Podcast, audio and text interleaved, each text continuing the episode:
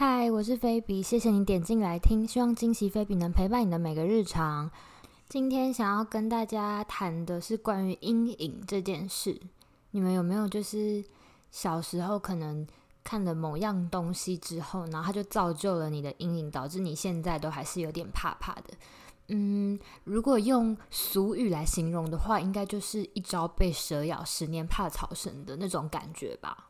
然后我在生活中害怕的东西其实蛮多的，像是我很怕虫，还有蛇，就是只要会蠕动的那种生物，我都超级害怕。就连可能生物课本上面就只是放那种蝴蝶演化的过程，啊，蝴蝶的小孩不是毛毛虫吗？然后那一页我也会怕到，就是把它用胶水粘起来，因为我不敢看毛毛虫的图片。为什么我会这么害怕呢？这件事情就要怪到巧虎的身上了。小时候啊，就是妈妈她都会帮我，我跟我姐订巧虎的巧虎的书嘛，然后里面还会附 CD。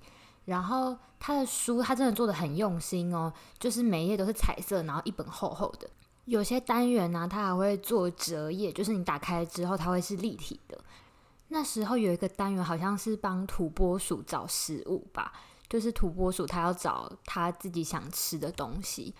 于是啊，他就去问了很多他的动物好朋友。首先，他就问了兔子，然后兔子就跟土拨鼠说：“我平常吃的食物是红萝卜，也许你会喜欢哦。”土拨鼠尝了一口，然后他就说：“这个味道实在是太恶心了，我讨厌吃红萝卜。”所以土拨鼠就前进下一站了。到下一站的时候，他遇到的是长颈鹿，长颈鹿就跟他分享。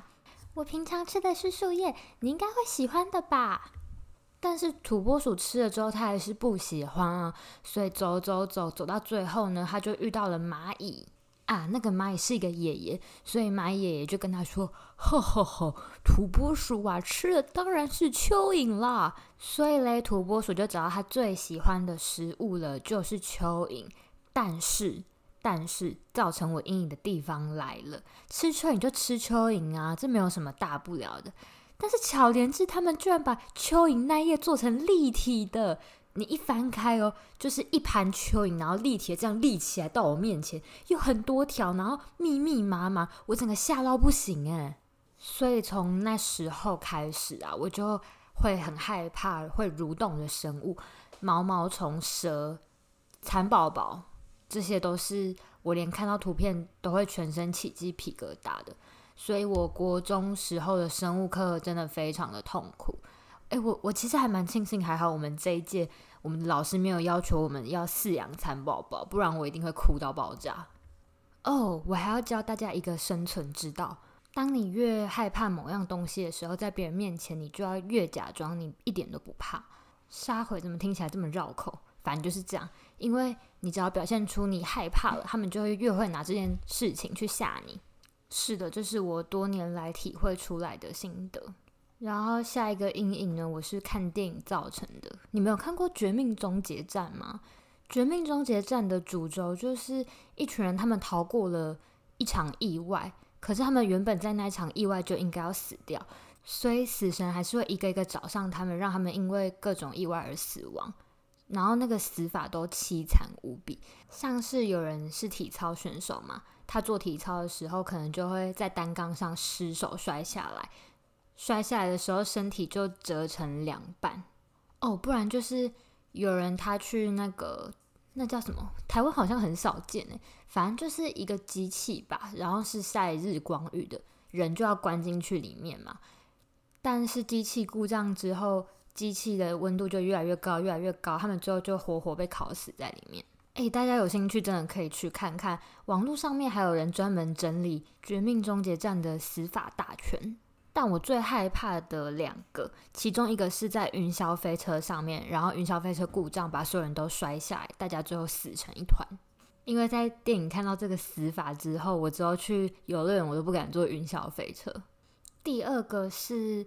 有个女生，她去做镭射手术，可是手术到一半的时候，医生就好像有事情要处理，医生就先离开。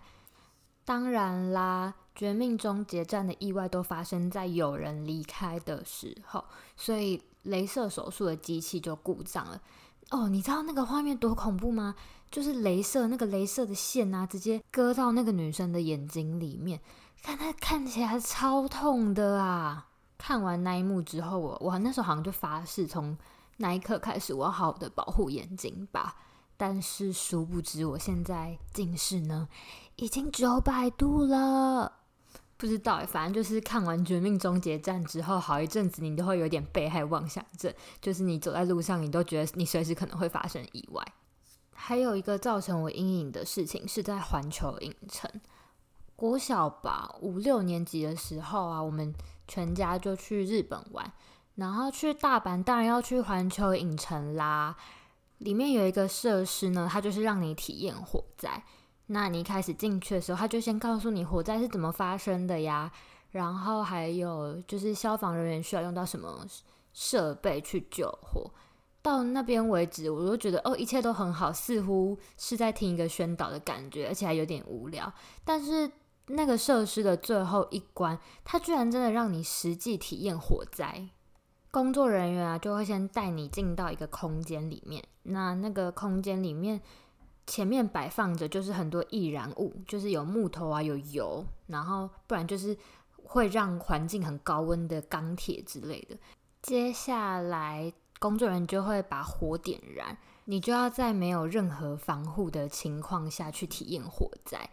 你就会看到就是呃木头倒了，然后着火，就是你周围的一切全部都是 fire fire fire，超热，我甚至热到我觉得我眼睛里面的隐形眼镜要融化了。哦，重点是他们的工作人员还去一个小房间，然后那个小房间就是可以把它庇护起来，是防火的。我敢说，这个设施是我此生中玩过最可怕的设施。那几分钟，我就一直在回顾我的人生，比较长的人生跑马灯的那种感觉。但我不知道现在环球影城还有没有那个设施？诶，它给我的感觉就真的你刚刚经历了一场火灾一样。哦，但我觉得他这样玩一次下来的成本可能应该还蛮高的。诶，但是我们那时候去啊，它好像算是一个冷门设施哦，就是没有什么人要玩。哦，我 Google 了一下，它是取自电影《浴火赤子情》出来的那个设施，还有人上传体验影片呢。哦，但真的太可怕，我就算之后还有机会再去环球影城一次，我也不会再去做那个设施，我直接留下终身阴影啊！接下来嘞，造成我阴影的事情呢，就是脚踏车。我好像算是蛮晚才学脚踏车的吧。我很好奇，各位是几岁开始学骑车的耶？在我的认知里，还有我身边的朋友啊，大家好像是不是幼稚园就开始学？我我那时候三四年级才开始骑脚踏车的时候，我那时候在练习嘛，旁边装辅助轮，有一个大人啊，他经过还在旁边 murmur 说。啊，都已经那么大了，骑车还在旁边装辅助轮，所以应该可以推理，大家都是蛮早学骑脚踏车的吧？国小才学应该算是晚的，但这还不是造成我阴影的原因啦，这只是一个题外话，我只是好奇大家是什么时候开始学骑脚踏车的而已。好，来讲造成我阴影的，你们有看过一个自信心的曲线图吗？它就是讲说，你刚学会一件事情的时候，你的自信心就会非常的高。但是，当你发现你其实没有想象中的这么厉害的时候，你的自信心就会往下掉。等到你真正真正变成高手的时候，你的自信心才会再上来。事情呢，发生在我刚刚学会骑脚踏车的时候。那时候啊，我们整个家族的人就一起到后丰铁马道去玩。啊，刚学会啊，所以我就想要自己一个人骑一台。那除了我之外，还有三个人下去骑，分别是我姐、我堂哥还有我堂弟。他们三个呢，都是运动细胞很好，已经学骑脚踏车很久的人，所以他们三个就不需要担心。然后我妈可能是看我那时候才刚学会骑脚踏车，又硬要自己一个人，可能速度不会太快，所以她就也租了一台电动的跟在我后面。可是呢，她那阵子的膝盖状况不是很好。但她可能是出自于担心吧，所以她还是跟在了我后面。那天呢，由于是连假，所以人其实非常非常的多，就是脚踏车道都塞满了人这样子。可是我才刚刚学会骑脚踏车啊，所以我其实没有办法骑得很快很快，我只是自信心很满而已。厚里铁把，嗯，后里铁马道，后里铁马是什么？